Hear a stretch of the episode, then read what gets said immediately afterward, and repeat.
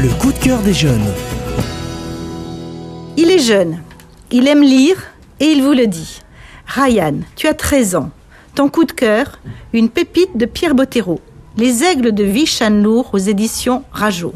Waouh Un texte court, des adolescents comme héros, de super méchants, des aventures trépidantes avec du rêve, des valeurs fortes de la générosité, du courage, de l'acceptation de l'autre, de sa différence. Moi, j'ai adoré. Ryan, tu nous présentes une histoire et deux personnages très attachants.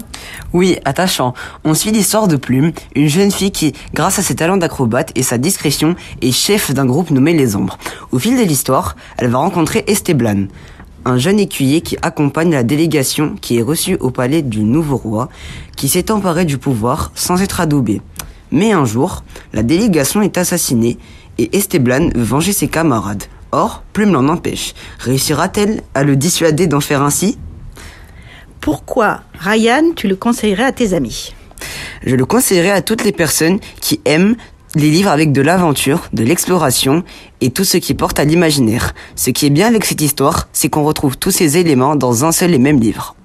Vous ne connaissez pas ce magicien des mots? Alors suivez le conseil de Ryan.